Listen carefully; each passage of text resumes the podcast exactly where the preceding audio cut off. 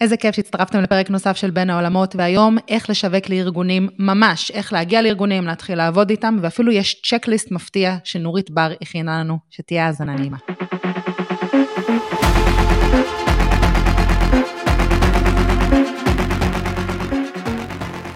ברוכים הבאים והבאות לפרק נוסף של בין העולמות.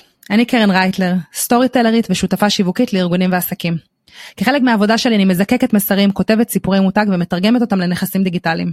בין העולמות הוא פודקאסט שמבקש להביא רעיונות חדשניים לשיווק ועולמות התוכן שמתחברים אליו, ויחד עם המרואיינים והמרואיינות שלי, אני מביאה קול חדש ודרכי חשיבה שיעזרו לאנשי שיווק וארגונים להצליח במאמצי השיווק שלהם. והיום יש לי את הבאמת כבוד לארח את נורית בר. שנורית, לפני שאני אציג אותה בצורה מקצועית, אה, אנחנו מכירות גם מחוץ למקום המקצועי, דרך כל מיני פלטפורמות אה, משותפות, קהילות, אה, התייעצויות אונליין, שאיכשהו הפכו אותנו למחוברות יותר בנפש, כי בתכלס נפגשנו רק פעם אחת פיזית. ולמי שמתעניין ומתעניינת, נורית בר היא מורת דרך עסקית להצלחה עם ארגונים, מייסדת לעבוד עם הגדולים, שזה מרכז הכשרה וליווי עסקי לארגונים, והיא איתנו היום כדי שאנחנו גם נדע איך לעבוד עם הגדולים, איך לפנות לארגונים. נורית, שלום. שלום, שלום, איזה כיף להיות פה. ממש, איזה כיף שהסכמת להתראיין, תודה רבה. ברור. אז נורית, ספרי לנו באמת, למה בכלל צריך לשווק אחרת לארגונים? כאילו, מה זה אומר לשווק לארגונים מבחינתך? אוקיי, okay, אז שיווק לארגונים, מה שנקרא B2B, to big business, אוקיי? בניגוד ל-B2C, שיווק לאנשים פרטיים, או B2B לעסקים קטנים, אה, זה בעצם שיווק לגופים שאחראים על המון אנשים, אלפי אנשים לפעמים, ועשרות אלפי ומאות אלפי, יש גם ארגונים כאלה, והמשמעות היא שאנשי המפתח צריכים ביטחון כשהם בוחרים בחירה בספק או באיש מקצוע לעבוד איתו. הם לא יכולים לקחת סיכון, להתגלח אה, על חסרי ניסיון או חסרי מקצועיות, יש להם הרבה אחריות, וגם האחריות גם לאנשים, גם לתקציבים, גם לזמן שלהם, אה, ולכן ארגונים נמשכים למותגים, מותגים משמע עסקים מצליחים, או לפחות עסקים שמשדרים את זה, משדרים הצלחה, משדרים פעילות, משדרים עשייה, ולכן כל השיווק כאן מכוון למקום הזה, למקום של אני מותג, ואני צריכה לדברר את זה, יש כמובן הרבה דרכים לדברר את זה, בטח תכף נדבר על זה, אבל זה מה שצריך לעמוד לנגד עינינו, אוקיי? שאנחנו משווקים את עצמנו כמותג, כאוטוריטה, כמקצוענים, כמנוסים, זה פן אחד. פן שני זה כמובן ערוצי השיווק, ערוצי השיווק הם קצת שונים בערוצים של אה, לקוחות פרטיים, של קהל רחב, כן ולא, בטח נצלול לזה גם תכף. אז אלה שני הדברים אה, בגדול, אה, וגם תהליך קבלת ההחלטות, מרגע שהם נתקלים בנו ועד שהם מחליטים לעבוד איתנו, גם הוא שונה ואנחנו צריכים לקחת את זה בחשבון גם בתוך תהליך השיווק. לצורך העניין, ארגונים צריכים דברים שונים ממה שאנשים פרטיים צריכים. זה אומר שהתועלות שאנחנו נדגיש בשיווק יהיו אחרות ממה שאנחנו מדגישים לקהל פרטי. אז יש ממש שפה לארגונים, שפת התועלות הארגוניות שאנחנו צריכים להכיר אותן ולדעת לדבר בהן. אז אה, אלה ככה שלושה מרכיבים, אם אני אה, מרכזת את זה, במה באמת מיוחד בשיווק לארגונים. אוקיי, okay, אז תראה, אני שומעת מלא דברים שאני בטוחה שגם הקהל שלנו ישמח לקבל קצת יותר אה, הבהרה לגביהם, כי אני מבינה שבעצם אני כבעלת עסק, גם אם הוא עסק קטן, אם אני רוצה להגיע לארגונים, אני צריכה ש... תהיה לי איזושהי מעטפת, נכון? איזושהי מעטפת שיווקית של לנסוך איזשהו ביטחון בעסקים. ומצד שני, כאילו בארגונים עצמם, לא בעסקים, ומצד שני את באה ואת אומרת, יש בכלל ערוצי שיווק שהם שונים ופנייה שהיא אחרת, כי מעניין אותה משהו אחר. אז בואי נניח שאני עסק קטן, שיש לי, אה, יש לי שירות. אה, את יכולה אולי לתת אה, דוגמה מאחד הלקוחות שלך, אה, מישהו שמשווק נגיד גם ל-B2B קטנים וגם ל-B2B גדולים, ומה השינוי, מה השוני בעצם? אה, כן, למשל, אני עובדת עם רופאה, שהיא עוזרת לאנשים אה, לזהות את הסיבות הרגשיות לבעיות הפיזיות שלהם, מדהים. אז היא עובדת גם עם אנשים פרטיים, יש לה קליניקה, והיא עובדת גם עם ארגונים, לארגונים מציעה בעצם הרצאות, אה, סדנאות, אה, שחושפות את הגישה שלה, את השיטה שלה. כשהיא ניגשת לאנשים פרטיים, היא מדברת איתם דוך על הדבר עצמו, אוקיי? מעלה את המודעות לזה שיש לנו היבטים רגשיים שמשפיעים על, ה, על הבריאות שלנו. כשהיא באה וניגשת לארגונים, אנחנו רגע נתייחס לעניין של השפה הארגונית, אז היא בעצם פונה לאנשי המפתח, כי הם אלה שמקבלים את ההחלטות. ולהם היא צריכה רגע קודם להבליט את מה חשוב להם. חשוב להם שהעובדים שלהם יהיו בריאים. חשוב להם שהעובדים שלהם יהיו פנויים להתרכז בעבודה. חשוב להם שהעובדים שלהם יהיו אפקטיביים ויעילים יותר, ולכן רגע צריך להתייחס לקשר בין זה שהם בריאים ובין איך זה משפיע על הארגון כולו. אה, אז כל העניין הזה של השפה, של ה... שאני שמה בקדימה של השיווק, זה משהו שמאוד חשוב לקחת אותו בחשבון. מדהים, אז את בעצם מדהים, אז את בעצם אומרת שיש כאן משהו אסטרטגי שצריך בעצם לפרק אותו. כי אם אני בעצם יש לי מוצר ל-B2C או ל-B2B קטן, שעונה על צורך מאוד מאוד ספציפי, כשאני פונה לארגונים גדולים, במיוחד אם זה הרצאות או דברים כאלה, אני צריכה לחשוב על מה הערך המוסף, לא רק שיוצא לעובדים, אלא איך הארגון נהנה מזה. הבנתי נכון? בדיוק, בול. מעולה. אז אני רוצה רגע לאתגר ולהגיד שאני מבינה את כל זה, אבל כמי שלא מנותקת מה... הרמות ספקים שיש בעולם וכל אחד היום יוצא עם הרצאה וכולנו רוצים לבוא ולשווק את עצמנו ולהגיע לארגונים.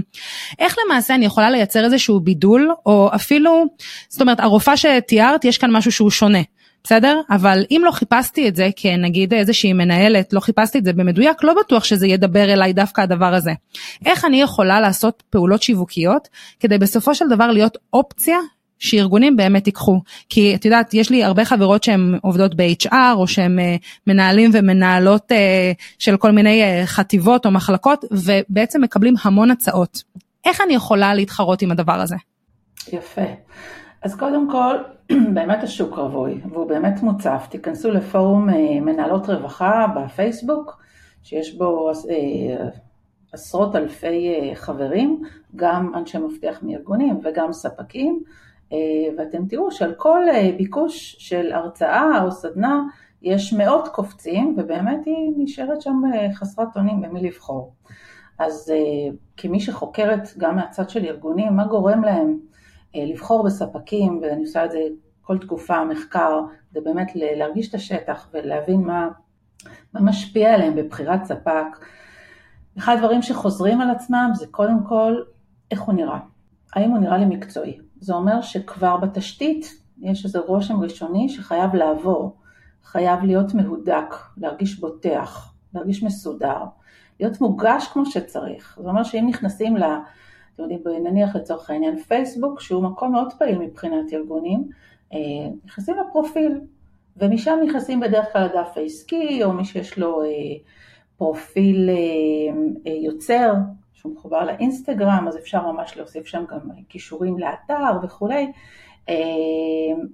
נכנסים ורואים האם הוא מקצועי, האם הוא מעוצב כמו שצריך, כתוב כמו שצריך, מצומצם כמו שצריך. אמנות הצמצום זה משהו מאוד מאוד משפיע וחשוב בארגונים, אין להם זמן, הם מוצפים בתכנים כמו שאמר, בהצעות, הם רוצים קצר ולעניין להבין אם זה בשבילי או לא. אז קודם כל הנראות והשדר הראשוני. הדבר השני זה באמת צבע ייחודי. כלומר, כשאנחנו ניגשים אה, בשוק מוצף, לצורך העניין העסק הקודם שלי, אני הצעתי שירותים של הפקת אירועים, יש את זה בשפע, נכון? ואני הייתי צריכה לחשוב רגע מה הצבע המיוחד שלי, איך אני אתבלט בתוך השוק המוצף הזה, זה אגב רלוונטי בכלל בעסקים, אבל בטח ובטח בארגונים, אה, רגע למצוא את הפורטה שלי, את הייחוד שלי. אז בנייה, ומשם לבנות בנייה חכמה של מוניטין מותג ומיצוב מקצועי. אה, מוניטין מותג זה אומר, אני צריכה, בגלל שאמרנו שהתהליך הוא שהם נכנסים, רגע, נניח שהם רואים אותי בתוך פורום, הם נכנסים ורואים מי אני, אני צריכה לדברר תחושה של מותג, זה אומר לדברר עשייה, לדברר אה, פעילות, לדברר מאחורי הקלעים, לדברר שאני הולכת לכנסים של ארגונים ומה אני, אפילו לסקר את, ה, את הכנס, המיטאפים שהשתתפתי, פגישות שעשיתי עם אנשי מפתח בארגונים, ממש להעז לשים את זה ברשת, אם אנחנו מדברים רגע על הרשת. אה, כמובן שזה אומר גם אה, שברגע שהם אה, נכנסים אליי ורואים את המוצרים שלי, אז יש איזה תמהיל מוצרים חכם ואסטרטגי. אני אגיד שלעבוד עם ארגונים לפעמים לוקח זמן להיכנס ולהגיע אליהם, וואנס אנחנו מגיעים אליהם כדאי שיהיה לנו איזשהו תמהיל אה, חכם, כדי שאם הם מרוצים מאיתנו, הם יוכלו לעבוד איתנו שוב ושוב עם אותו קהל אפילו. זה פעם אחת. פעם שנייה, שתהיה להם באמת אפשרות בחירה. כלומר, לא, הרבה פעמים אני, בעלי עסקים, נניח בתחום ההדרכה, רוצים להביא את המוצר הגדול, את הקורס. וכמו עם קהל פרטי, אנשים לא בוחרים ישר את המוצר הגדול, מעבר לעניין של ביסוס האמון, הם רגע רוצים אה, להבין אם הם יכולים להסתכן עלינו, כי אמרנו שהם אחראים להמון אנשים, להמון אה, תקציבים, לזמן של האנשים, הם ייקחו איזה משהו קטן, איזה מוצר מפתח אני קוראת לזה, מוצר כניסה של הרצאה או משהו קטן, אז רגע רוצים להיכנס ולראות כשהם אומרים נבחר בו, לא נבחר בו, מה התמיל מוצרים שלו, אם יש לו מוצר אחד, לרוב זה קצת יסייג, זה ככה מהשטח אני, אני לומדת, והמרכיב השלישי שגורם להם לבחור בנו, זה עד כמה באמת אנחנו מנוסים, עד כמה אנחנו מומלצים, ולכן אני תמיד אומרת לבעלי עסקים, תייחצנו את זה כמה שיותר בתשתיות השיווק שלכם. את הניסיון שלכם, את הארגונים שעבדתם איתם, את ההמלצות שלכם, בהמלצות שלכם תציינו איזה ארגון זה היה, מי, מי איש המפתח, מה התפקיד שלו, כי הם מחפשים דומה, ארגונים מחפשים לעבוד עם מישהו שעבד עם ארגונים כמוהם, וזה אומר של, שזה נוטע בהם ביטחון, שהם רואים עבד, שעבדנו עם ארגונים כמוהם, זה אומר שגם בשיחת המכירה, לצורך העניין, או שיחת ההיכרות, או פגישת ההיכרות, אנחנו נבליט את זה קודם, את הארגונים מהתחום שלהם, מהסוג שלהם שעבדנו איתם, אנחנו נשלב את זה בסיפורי המקרה או בפרויקטים לדוגמה שעשינו. זה ככה בגדול מה שמשפיע עליהם כשהם באים לבחור בעצם אה, עם מי לעבוד. כמובן שאחד אה, הדרכים שלהם זה אה, להתייעץ ולקבל המלצות, כלומר אולי הם ילכו לגוגל רגע לחפש מי העסק הזה ולראות מה הוא, אה, אבל הם גם נשאלו, הם נשאלו בפורומים, המלצות ודיס המלצות. אני חברה בהרבה פורומים ארגוניים כדי להכיר את השטח, להכיר את הצרכים, לראות מה עובד, מה הם מבקשים, מה הם מחפשים. והם מחפשים שם, הם מבקשים המלצות ודיס המלצות. והם אה, יעלו את זה בכל מיני פורומים, גם ברשת, גם בוואטסאפ, יש המון קבוצות וואטסאפ שהם פעילים שם ומבקשים המלצות. הם לא רוצים לקחת סיכון, להתגלח על מישהו שהוא חדש, עכשיו זה לא אומר שאין סיכוי לחדשים, פשוט צריך לעשות את זה חכם ולהבליט את ה... או להביא משהו מאוד מיוחד. תמיד ההמלצה שלי לאנשים בתחילת הדרך, שהם חדשים עם ארגונים, אבל הם מקצועיים, הם עבדו עם קהל פרטי, או שהם עסקו בזה כשכירים. תבליטו בשיווק שלכם את הניסיון שלכם, את המקצועיות שלכם, או תיצרו באמת משהו מיוחד שעדיין אין בשוק והם ידלקו עליו.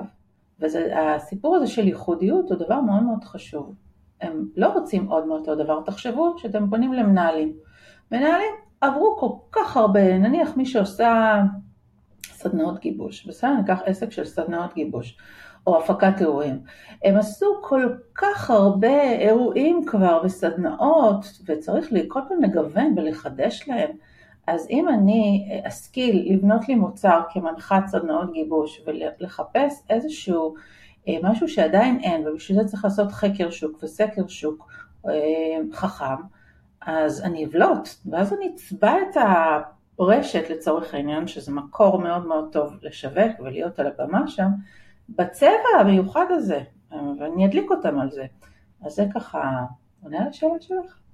וואי, עונה ממש, האמת שיש לי דברים להוסיף, ושמרתי yeah. את זה כזה, רציתי להפריע לך כמה פעמים, אבל uh, שמרתי את עצמי, ואני, ו, ובאופן מפתיע אני גם זוכרת מה אני רוצה להגיד. אז הדבר הראשון שבאמת ככה עלה לי תוך כדי שדיברת לאנשים בתוך ארגונים, על הפונקציות האלה שאנחנו רוצים ורוצות לדבר עליהם, ועל זה שהם כבר ראו דברים, ולמה הבחירה שלהם, זה שהרבה פעמים, עוד פעם, אני מדברת כרגע מהניסיון שלי, ההבאה או אי הבאה של איש או אשת מקצוע, זה גם משחק תפקיד במוניטין שלהם. הם לא ירצו להסתכן, להביא מישהו או מישהי שכמו שאמרת קודם להתגלח, כי בסופו של דבר אם האירוע, אם מדובר בהפקת אירוע, אם ההרצאה אם מדובר בהרצאה או קורס, לא יהיו טובים, הם חתומים בעצם על הפרויקט הזה בתוך הארגון. וזה אומר כנראה שהם לא עשו את העבודת הכנה כמו שצריך, אה, ואז הם יהיו בבעיה, כי בסופו של דבר רוב בעלי ו... רוב הפונקציות שאנחנו נדבר איתם, אלא אם מדובר במנכ"לים שלא באמת כפופים אה, לאף אחד וגם הם כמובן כפופים לבורד וכו', אבל הם רוצים לבוא ולמצב את עצמם בתוך הארגון. וכשאני מדברת עם פונקציות שפונות אליי, אני תמיד שואלת, מה חשוב לך? מה את היית רוצה שהקהל, סלאש העובדים, כן? ירגישו, יחשבו בסוף התהליך, בסוף ההרצאה, ולפי מה שהיא אומרת, כי, וזו בדרך כלל היא, זה הרבה פעמים היא מספרת את מה שבעצם יעלה את הקרן שלה בפני, בפני העובדים ובפני ההנהלה. ואני מקשיבה לזה בצורה ממש ממש מדויקת, ותוך כדי שאני מדברת עם פונקציות, אני גם עושה לי רשימות ואני כותבת. ואז אני מתייחסת לזה בהצעת מחיר, אני מתייחסת לזה בתשובה שלי, אני מתייחסת לזה באופן כללי כשאני אה, למשל בונה הרצאה או סדנה, אני כותבת מה חשוב לה, ואז אני אומרת אה, על מה אני הולכת לענות. וזה בעיניי עבודה אסטרטגית שהיא ממש ממש חשובה. מאוד. אז אני אשמח ככה, זהו, אני אשמח לשמוע מה את חושבת על זה. אני חושבת שחד משמעית. קודם כל המקום שבדרך כלל זה מנהלות משאבי אנוש, הדרכה, שיווק, אה, רווחה, אה, גרוסו מודו, כן, יש עוד הרבה תפקידים של אנשי מפתח, אבל עיקר האלה שספקים פונים אליהם הם שם, הם אה, באמת באיזה חובת הוכחה להוכיח את המקצועיות שלהם בתוך הארגון. העובדים או המנהלים אומרים, נו, מה היא בחרה לנו עכשיו? ובודקים אותה, והיא באמת בסוג של חובת הוכחה, לחדש, לרגש, להועיל, להיטיב את ה... האם היא בזבזה להם את הזמן, או שהיא באמת, אה, כדי לפנות אותו להגיע לאיזו הרצאה או ליום גיבוש, אה, או שהיא באמת הצליחה לחדש, ויש עליה המון לחץ, היא כפופה לתכתיבים, ואנחנו צריכים, אם אנחנו רוצים אה, באמת להצליח, אנחנו צריכים לראות אותה כפרטנרית שלנו, ואנחנו כפרטנרים שלה. והשאלות שאת העלית כאן הן מצוינות, והן חלק מתהליך של באמת שיחת היכרות, וזה מאוד מאוד מחבר ומאוד פותח ומאוד מרשים, וואו, היא רואה אותי, חשוב לה מה חשוב לי, ואת עושה את זה בצורה סופר חכמה של לשים את זה באמת בתוך השיחה, קודם כל להחזיר את זה, לשקף את זה חזרה, וגם בתוך הצעת המחיר. אה, חד משמעית, ואני אגיד משהו רגע על הצעת מחיר, שהרבה פעמים היא מתגלגלת והיא עוברת מיד ליד בארגון, לא תמיד מי שמבקש את ההצעה הוא המקבל ההחלטה הסופי. הוא החותם על הצ'ק. נכון, ולכן היא צריכה לדבר גם את הצרכים שלה וגם צרכים של עוד אנשים, וצריך להכיר את הפונקציות ומה חשוב להם ומה הצרכים שלהם, אבל אם אני חוזרת למה שאמרת, זה, זה פז, על לשאול את השאלות האלה ולהחזיר את זה חזרה כדי ליצור את החיבור, כדי ליצור את התחושה שבאמת את הולכת לעזור לה לקדם אותה בתוך הארגון. מעולה. מדהים. תודה.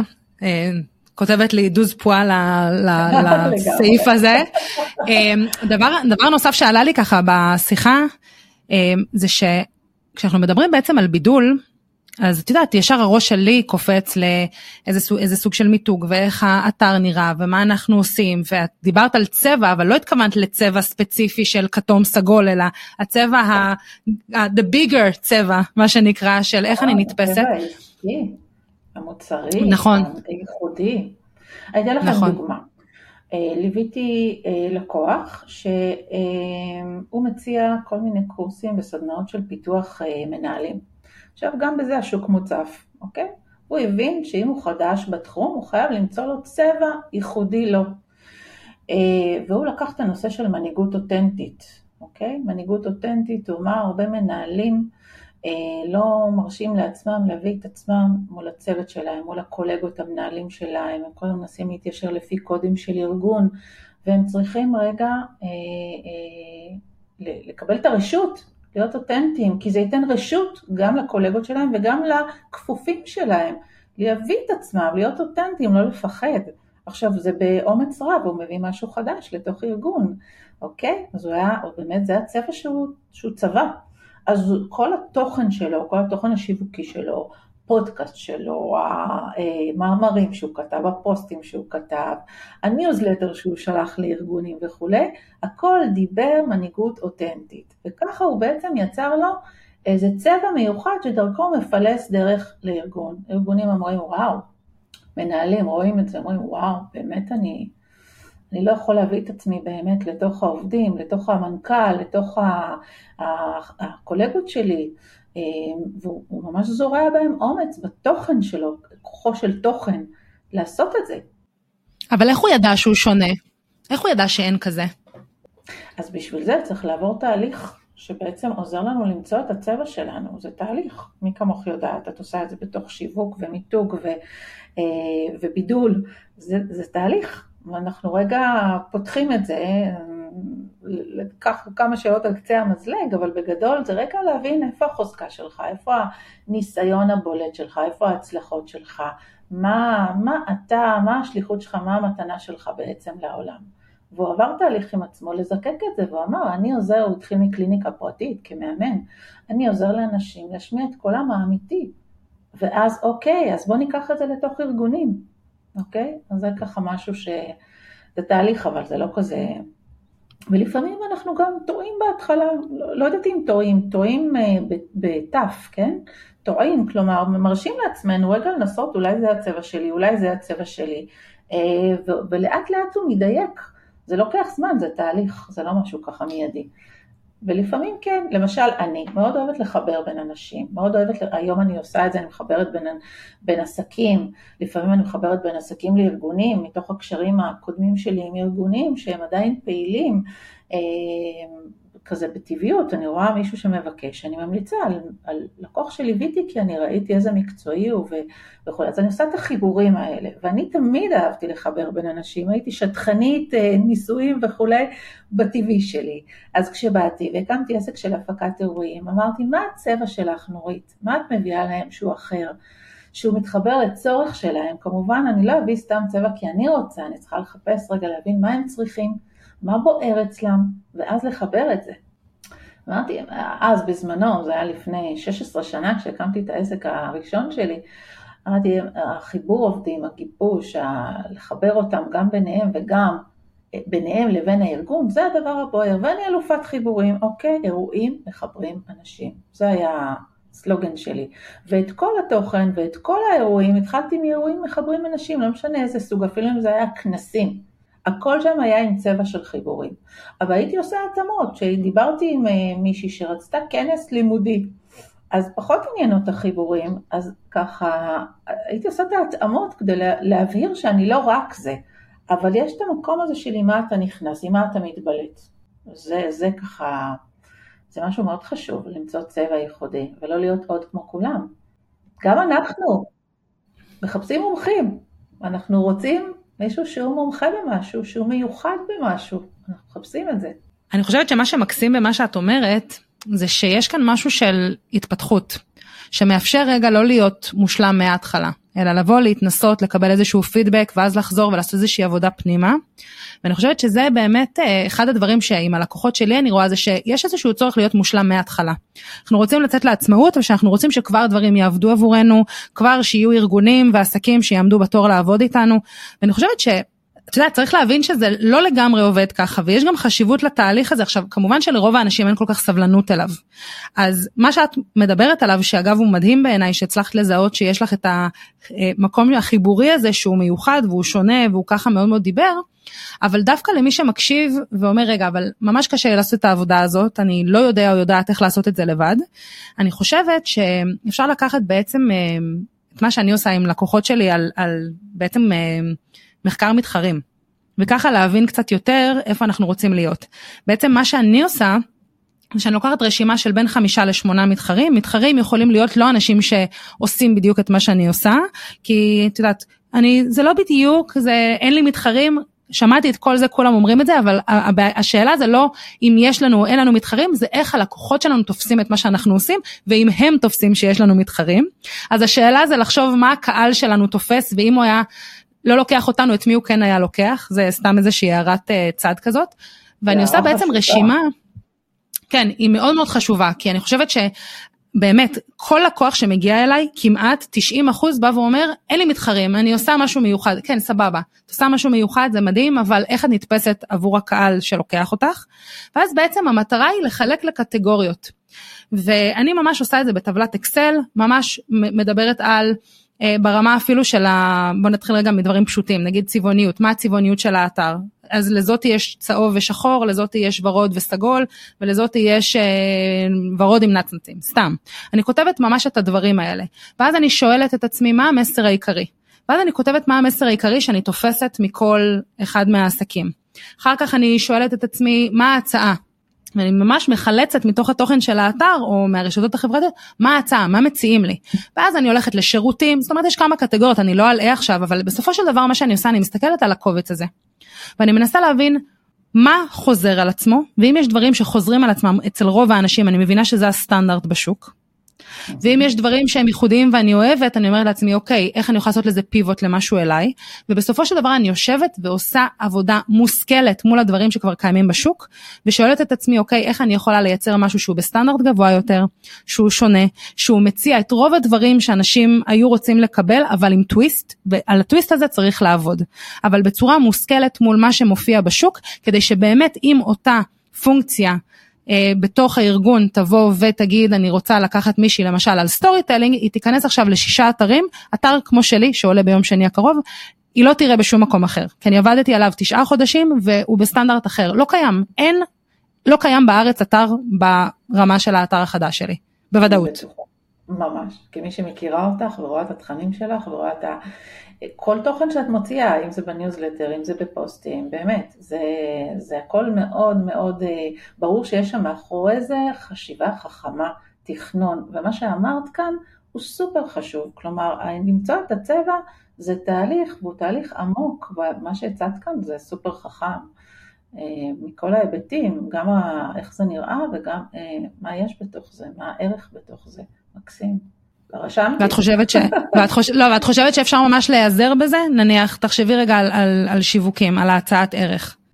חד משמעית כן, אני מניחה, את אמרת שיש עוד פרמטרים, אז אני מניחה שפשוט לא הזכרת אותם, אבל uh, יש עוד פרמטרים שבאמת אנחנו צריכים, uh, כשאנחנו בוחרים את הצבע, לעשות את החקר הזה ולראות מה קיים. קודם כל, מה נחוץ? מה מתוך מה שקיים באמת נחוץ? ואיך אנחנו, יש דרכים לחקור מה ארגונים צריכים. זה קל, זה פשוט, ניתן טיפ אחד ככה, מתוך השיעור האחרון שהעברתי השבוע לקורס הליווי שלנו. אה, היה בדיוק שיעור ראשון ואמרנו עושים קודם כל חקר צרכים. אז דבר ראשון, אנחנו הולכים ורואים על מה מדברים. לצורך העניין מי שחבר בפורומים ארגוניים ומי שלא כדאי שיצטרף. אז רגע, מה עולה? מה השאלות שעולות? מה הדילמות? מה הסוגיות? מה הביקושים? שם אפשר לראות מה הם צריכים. דבר שני, ייכנסו לאתרים פורטליים של כנסים, כנסים תמיד עוסקים במה שחם, מה שבוער, כי הם צריכים כדי למשוך קהל להביא צרכים בוערים. אז אם אתם נכנסים לשם אתם רואים איזה הרצאות הם בחרו בתחום שלכם אם אתם מרצים, איזה פעילויות הם בחרו אם אתם מפעילים, ורואים מה הנושאים הבוערים. ואז הולכים באמת, כמו שאמרת, לחקר מתחרים ורואים מה כבר מוצע, מה אני יכולה לעשות, איזה טוויסט אני יכולה להביא. זה יכול להיות באמת רק טוויסט, זה לא חייב להיות משהו חדש. אז אה, סופר אה, משמעותי מה שאמרת. אה, אני אגיד עוד משהו, אני אוסיף עוד טיפ למאזינים.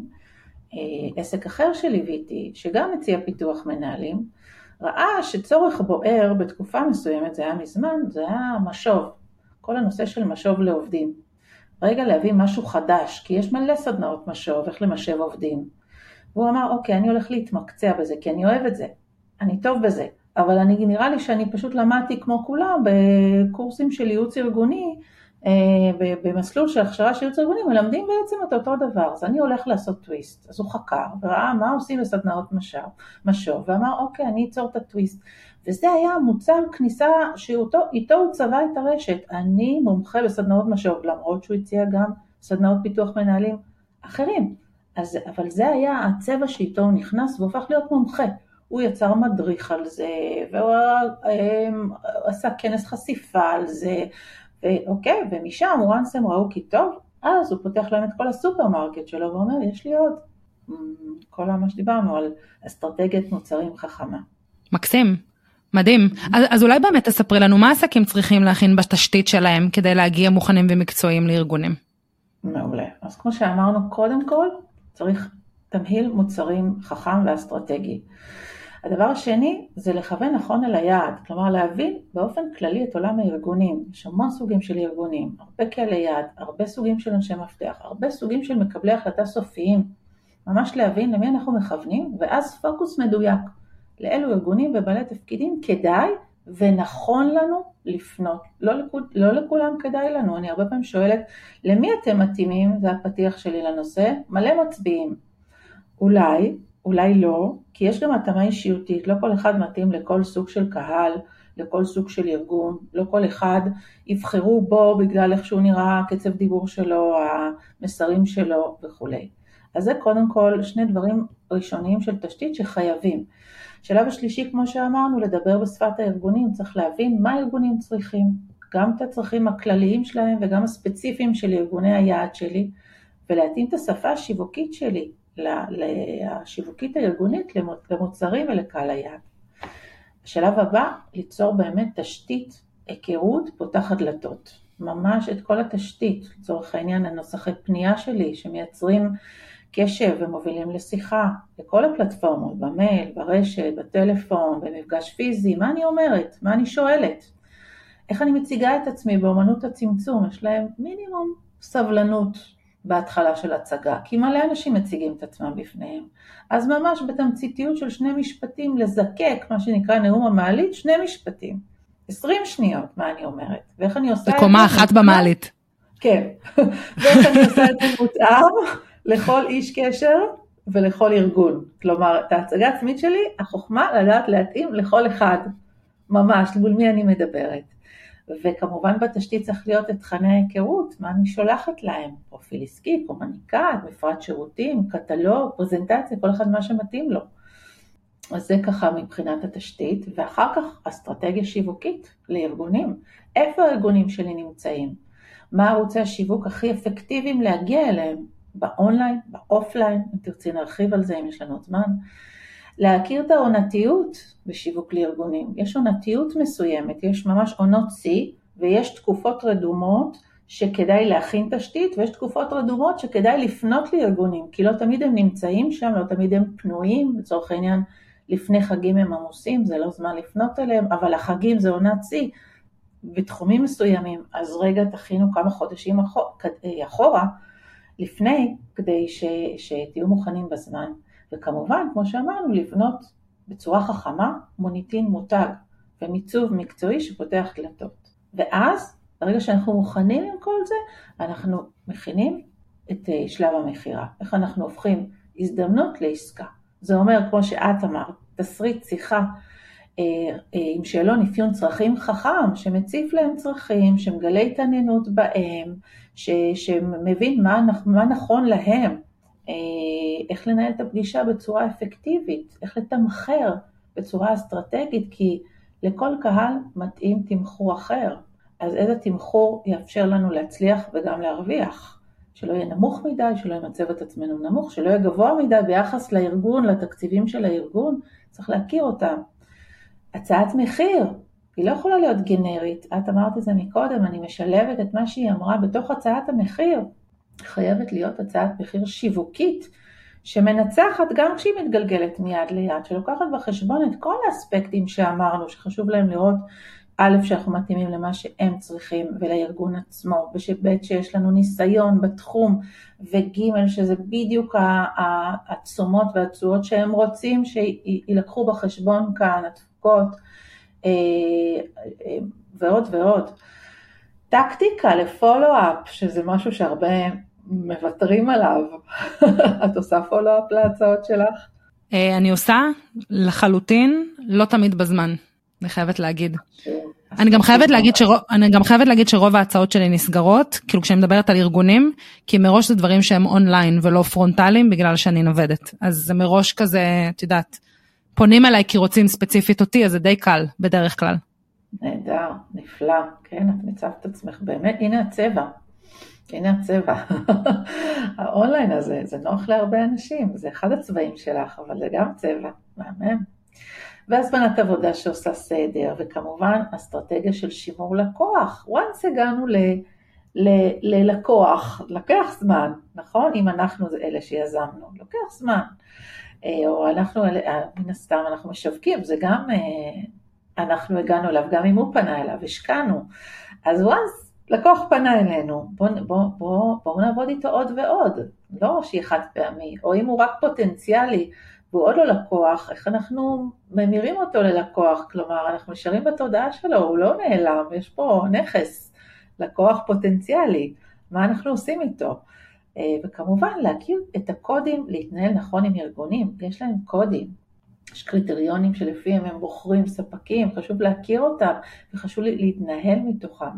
אז ככה איזה כמה שלבים חשובים שבאמת אם אנחנו רוצים להצליח עם ארגונים, אנחנו צריכים להגיע מוכנים, מקצועיים, אה, אה, כי הם מרגישים את זה, מרגישים מי כן ומי לא, וזה חלק ממה שנוטע בהם ביטחון, והם צריכים את הביטחון הזה מאיתנו, אה, שניתן להם תחושה של בוטחים, אפילו במחיר.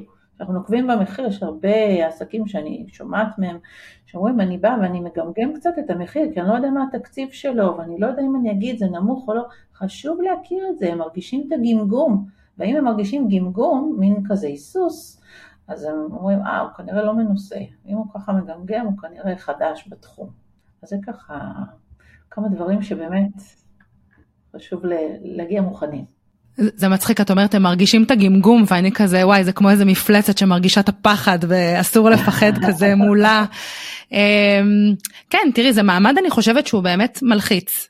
במיוחד בפעמים הראשונות שאת גם נורא רוצה לסגור את זה כי את יודעת כל לקוח שאת עובדת איתו זה עוד לוגו שאת יכולה לשים באתר זה עוד המלצה שאת יכולה לקבל ולפעמים זה קריטי. אם יש מצב שאת מכינה לנו ככה איזה צ'קליסט שנשים אותו ככה בעמוד של הפודקאסט? בוודאי בשמחה אני אשמח שזה יעשה סדר לאנשים ובאמת יגיעו מוכנים ומקצועיים. מדהים. כי באמת אמרת ככה הרבה מאוד דברים, ואת יודעת, כשאת אומרת תשתית למיתוג, את יודעת, אצלי למשל קופץ אתר וחשבון לינקדין, ושיהיה בעצם סדר ואת אותם מסרים בין כל מיני רשתות חברתיות, ושיהיה אולי דיוור ואולי מדריך. יש, את מתכוונת לזה או לדברים אחרים? אה, קודם כל אני אשמח שאת מה שאמרתי כאן יהיה להם כתוב, מסודר, שיראו מול העיניים מה כולל כל שלב, כי זה חשוב. אני יכולה לצרף גם בשמחה קובץ שאני נותנת בתוך קורס הליווי שלי, שעושה סדר באמת לתשתית השיווקית של כל ה... אה, מה צריך להכין כשפותחים דלת לארגונים. בשמחה. מדהים. מעולה. אוקיי, ומה את חושבת על אתר? את חושבת שזה משהו שחייב שיהיה? Mm. אוקיי, אני חושבת שזה משהו לשאוף אליו. כי בסופו של דבר אתר זה מקום מסודר שמראה באופן ברור, מקצועי, מרשים, את כל מה שיש לנו להציע, את כל ההמלצות, את כל הארגונים שעבדנו איתם, את כל הפרויקטים, מי שמפתח את זה גם לבלוג, זה המקום למצב את עצמו וכולי. זה מקום מרוכז, כי תחשבו שהם נתקלו, המליצו, על, המליצו לכם עליהם בלינקדאין, אוקיי? שזה ערוץ שיווק גם מאוד מאוד פעיל בארגונים, בארגונים מסוימים. בעיקר העסקיים, אבל לא רק. אה, אז הם רוצים להכיר אתכם. אז עכשיו מה, הם ייכנסו לתוך הפרופיל שלכם שם ויתחילו לדלות מי אתם והאם אתם מקצועיים דרך זה, ויתחילו לגלול, לגלול, לגלול, בעייתי. רוצים רגע במקום אחד, מקום מסודר, להבין האם אתם, מה אתם מציעים, והאם אתם מספיק מקצועיים. אז זה מקום לשאוף אליו, אבל זה יכול גם לקחת זמן. אני מכירה הרבה עסקים שמצליחים מאוד עם ארגונים, והם אפילו 4-5 שנים בלי אתר. אבל הם כן, יש להם כל מיני כלים אחרים שהם מאורגנים, שדרכם אפשר להתרשם. לצורך העניין יש להם דף עסקי, שהרבה לא מאמינים בו. חושבים שהיא דף עסקי בגלל שהוא ככה עם מעט חשיפה, אה, אז, אז למה להשקיע? לא, להשקיע, משום שזה המקום רגע להבין מה אתם מציעים. זה בלי, לצורך העניין, אם נחזור לפייסבוק, פייסבוק אנחנו מערבבים שם גם דברים אישיים. מה הם צריכים עכשיו לברור מתוכו את, ה, את, ה, את מי אנחנו כאנשי מקצוע, הם ייכנסו מהקישור שנצרף בביו שלנו לתוך הדף העסקי והם יראו הכל מסודר וברור ואפשר כמובן לפתח את הדף העסקי כמו מיני אתר, mini site, או לחילופין ליצור דפי נחיתה אני לצורך העניין עדיין בשלבי בניית אתר, וכרגע יש לי דפים בתוך האתר שאני מפנה אליהם באופן ממוקד, השירותים שלי, לקורס יש דף, למוצרים מסוימים יש דף, ואז אני מקשרת ביניהם עד שייבנה אתר שלם. אבל זה לגמרי מקום לשאוף אליו, כי זה נותן ביטחון, זה מראה מקצוענות, זה כמובן נסרק בגוגל, אז לגמרי. מדהים, באמת לא חשבתי על זה האמת, מבחינתי אתר זה must, אבל את יודעת, בתכלס אפשר, יכול להיות one pager שהוא לא דווקא באתר, יכול להיות גם כמו שאת אומרת עמוד נחיתה אחד מסודר. אמ, נורית, יש לי שאלה אחרונה לסיום, שהיא קצת אה, יותר צהובה, מה שנקרא, כן. מהדברים הפרקטיים שנתת. כן. אני, בתהליך שלי, עוד פעם כאשת שיווק, מאוד מנסה להבין את המקום של טיק טוק ואינסטגרם בתוך השיווק שלי אישית ושיווק של הלקוחות שלי. ורציתי לשאול, כי אני באמת שומעת מלא מעט אנשים שארגונים פנו אליהם בטיק טוק וארגונים פנו אליהם באינסטגרם, ולפעמים זה בלתי נתפס אצלי. אז רציתי לשאול אותך, מה לפי דעתך התפקיד שמשחק אינסטגרם בשיווק של ארגונים ועסקים? והאם יש מגמות שיווק שכדאי להשקיע בהם גם אם זה לא אינסטגרם או טיק טוק? אוקיי, okay. אז קודם כל חשוב לקחת בחשבון משהו כללי. שארגונים הם אנשים. מה זה ארגונים? זה מלא אנשים בתוכם, גם אנשי מפתח. אנשים כמונו, והם נמצאים בכל מקום שבו נמצאים אנשים פרטיים, בכל מקום שאנחנו יכולים להימצא. ולכן בכל ערוץ שיווקי או רשת חברתית שבהם נמצאים אנשים, גם, גם הם נמצאים. אז הם גולשים גם באינסטגרם וחלקם אולי גם בטיק טוק. ולכן הנוכחות שם מחזקת חיבור למותג. אוקיי? אבל זה אינדיבידואלי, כי יש כאלה שכן ויש כאלה שלא, ויש כאלה שמספיק להם אה, לינקדאין, לא רוצים את הרעש, ויש כאלה שאומרים לי שהם גם פייסבוק, גם לינקדאין, הם גם אינסטגרם בשביל עצמם.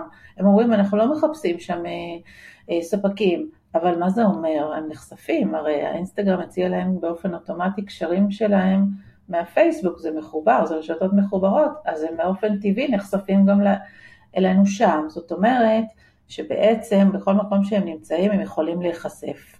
אה, אני, המלצה שלי אה, להתמקד על שתי פלטפורמות שעובדות לנו חזק, כי לתחזק הרבה ערוצים זה, זה לא פשוט, לפחות בהתחלה. היום אני כבר משכפלת, אני משכפלת את התכנים שלי, עושה התאמות קלות, ואת אותו תוכן שאני מעלה, יש לי שמש אה, ערוצי הפצה, ואני מעלה אותם גם בלינקדאין, גם בפייסבוק, גם באינסטגרם, גם בוואטסאפ, וואטסאפ זה גם ערוץ שיווקי. אה, והרבה ארגונים היום, וואטסאפ נעשה ערוץ שיווקי חזק עבורם, אפרופו מגמות. אה, אז לגמרי, אגב כמובן יוטיוב וגוגל זה המקום אליו הם ילכו כשהם ירצו לקרוא על עסק בצורה מקצועית אמרנו, אז אה, אם אנחנו לא הנגשנו את האתר שלנו בכל הערוצים, ילכו לשם ויחפשו אותנו, אז כן, לגמרי. אני אגיד שאפילו יש ארגונים מסוימים שהם בטוויטר מאוד פעילים. כל הביטחוניסטים הם, הם, אה, אסור להם אה, אה, לפתוח פייסבוק או לינקדאין והם בטוויטר, אז בוא נהיה איפה שהם נמצאים. ואם שאלת על, על, על מגמות, אני אגיד קודם כל שאיפה שעכשיו אנחנו נמצאות, פודקאסט, זה ערוץ פורה.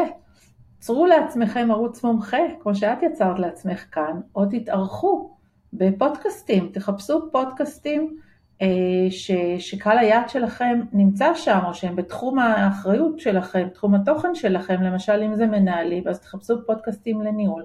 תפנו לבעל הפודקאסט, תהיו פרואקטיביים, תיזמו ותתארחו שם, ועושים עבורכם את השיווק, כמובן יחד איתכם, אבל זה מדהים. בכלל, תתארחו כמומחים בכל מיני הזדמנויות, הרי אמרנו שארגונים מחפשים מותגים. אז כשאתם עולים על במה, כשאתם מתארחים בתוכניות, אירוח בטלוויזיה, ברדיו, בכתבות אירוח, בראיונות במדיה, בקבוצות ברשת שנמצא קהל היעד, אתם נמצאים שם על הבמה, אתם ממצבים את עצמכם כאוטוריטה, כמומחים, כמותגים. ובכלל אני ממליצה לעלות על במות שנמצאים בהם ארגונים, להשתתף בכנסים שלהם, לחפש מארגני כנסים, לחפש כנסים סביב הנושאים שלכם. וכל אחד צריך לחשוב איך הוא מתחבר לנושא הכנס ואיזה ערך יש לו לתת על הבמה כדי שמארגן הכנס ירצה לשלב אותו.